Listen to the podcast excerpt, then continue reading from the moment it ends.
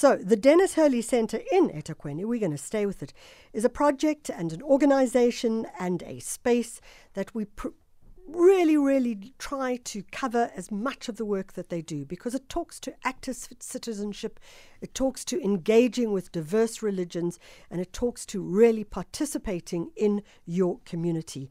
What they're going to be doing this uh, week coming up on Wednesday, the 29th, is they're going to be holding an annual interfaith iftar, which reflects on the traditions of Ramadan and Lent. On the line, one of our friends here of JSB, Raymond Perrier, a director at the Denis Hurley Centre. Raymond, thank you so much for joining us. Good morning, Michelle. How are you doing? Well, I, I, understand that you are still in the UK, so I imagine you are doing a lot worse than me because it's, I think, two hours well, earlier let's there. Be, let's be grateful it's not a video phone. Have you at least had a cup of coffee?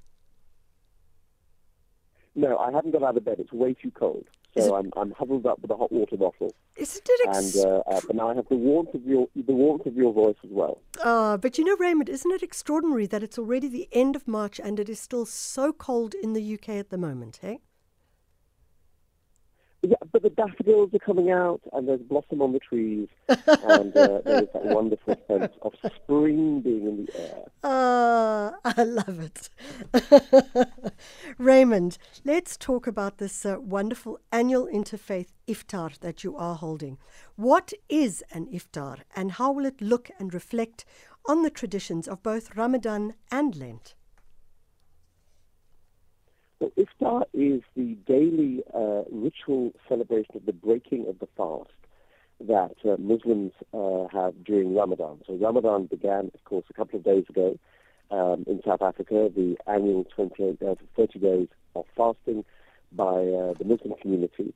And each day they break the fast uh, just after sunset with the, the call to prayer and then the, the first chance to eat since the sun rose uh, usually 12, 13, 14 hours earlier. So that's called the iftar. And uh, as uh, as you know, of course, the Hurley Centre in Durban is based uh, right next to the Catholic Cathedral on one side and the main mosque, the Juma Masjid, on the other. So the Muslims are very much not just our neighbours, but our friends, our partners, our brothers and sisters in our work with the homeless people and the refugees of central Durban. And so every year we organize a, an interfaith iftar with them so that we can show solidarity during the month of Ramadan and join them for the breaking of the fast. What's interesting this year, because Ramadan, of course, moves through the year. It's a lunar, it's a yes. lunar uh, festival. So each year it's a few days earlier than the previous year. So this year, uh, for the first time for, for a while, Ramadan and the Christian season of Lent, which is also a season of fasting, actually overlap. We've got two weeks left of Lent, and Ramadan has just begun. So we thought let's let's explore this, the sense of, of two different traditions uh, uh, united in celebrating or in, in, marking a period of fasting. So we do need to go to a break, and uh, if I may, I'm going to ask you the question, and when we come back from the break, uh, we can put the answer to it. But you know what I like about what you're saying is this idea that we have Ramadan from the, the Muslim religion, we have Lent, which is the um, Catholic religion. But what we're seeing is such similarity. And I think that, you know, we, we need to remind ourselves how similar religions actually really are in terms of what they are aiming or striving to do in their best sense. And if we could go to that, uh, we'll do that right after the break. The Jet Set Breakfast with Michelle Constant. We're chatting to Raymond Perrier, who's the director of the Denis Hurley Centre in Durban, eThekwini in KwaZulu Natal. The Denis Hurley Centre has an annual interfaith event, the Iftar, which is going to be held on Wednesday, the 29th of March at 5 p.m. to reflect the retreated traditions of both Ramadan and Lent. And uh, what's interesting, as uh, Raymond has just noted, is that both of them are uh, on uh, celebrating the fast at round about the same time. It doesn't always happen in this case, but this is what is happening right now. Raymond, when we look at the fact that it is happening per chance, I mean, it's actually uh, owing to, you know, the time of the year and the moon, etc., etc. But it does talk to the fact that there are so many similarities. Absolutely, and I think that's very much a focus of the Hurley Centre all the time. We're always looking at what unites us rather than what divides us. And in our work with uh, the poorest people in the centre of Durban, in our work in uh, bringing faiths together, our cultural work, we're always noticing what uh, what we have in common. And I think that's what's so powerful, particularly in a country uh, like South Africa with such religious diversity. So, okay, what can people expect in the iftar that takes place on Wednesday, the 29th? What will be taking the discussion be and uh, the engagement be? Super. So we uh, are welcoming people. Anyone at all can come and join us at the Denis Hurley Centre, right in the heart of the city, from five o'clock on Wednesday. And we're going to start off by bringing together two theologians. So one is Sifiso Duma, who works for IPCI, the Islamic uh, Information Organization that's based right opposite us. And the other is Lauren Matthew, who is a phenomenal Methodist minister, a great thinker, a great writer. And the two of them are going to be in conversation about this notion of uh, Lent and Ramadan and what they have in common and what they can learn from each other.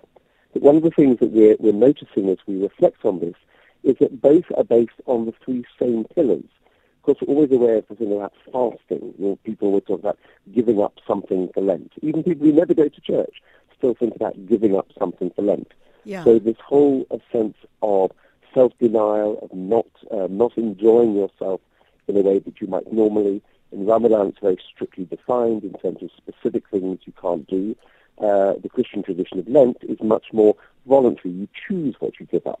That's one part of it. But then alongside of it, in both cases, a deepening of the sense of prayer, and in particular, because of the impact of giving up something, praying for those who are less fortunate, remembering those who are less fortunate, remembering those who don't actually have a choice whether or not to give up things because their circumstances mean they have to anyway.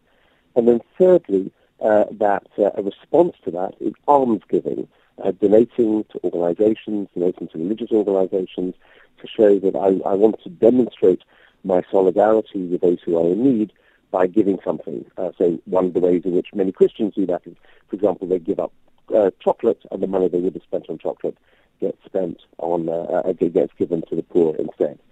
So we'll be reflecting on those themes and the way in which we can learn from each other. Then, uh, uh, according to the to the um, the Muslim clock, at 5:57, uh, the uh, the call to prayer is due to be is due to be called the evening call to prayer.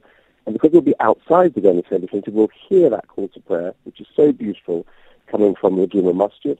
Wow. And then after the call to prayer, there will be uh, a, a, ritual break of the fast by eating dates, then a chance for people who wish to to um, to join in uh, the Muslim uh, f- uh, five six minutes of prayer, and then there'll be a feast because of course uh, in Ramadan the iftar, the breaking of the fast, is a chance to feast and to uh, and, and, to recover from the 12 or 14 hours of fasting that's been going on. And Muslims will have been fasting since 4:44 that morning, so that's just over just over 13 hours of fasting. Wow. Raymond, I wish you all the best, and what a wonderful, wonderful thing to be doing. I also wish you the best in fasting for your Lent as well. Thank you. And can I can I uh, make a suggestion to anyone who's listening, wherever they are in the country, if they'd like to, on Wednesday, uh, whatever your religious tradition, spend the day fasting, following the Ramadan rules. That means nothing can be eaten or drunk from 4 to 4, 4.44 in the morning to 5.57 in the evening, and that's a way of showing solidarity with Muslims who are fasting for all the days during Ramadan. Fantastic. That's Raymond Perry, who's the director of the Denis Hurley Centre.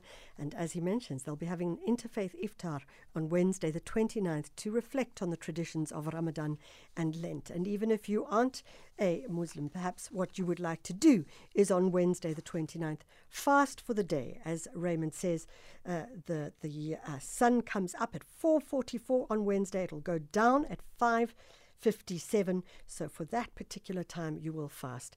And I wish all our friends who are fasting, I'm thinking of Ashraf Garda now, who's also fasting as we speak, and uh, wishing you the very best in this time of Ramadan. It's 727.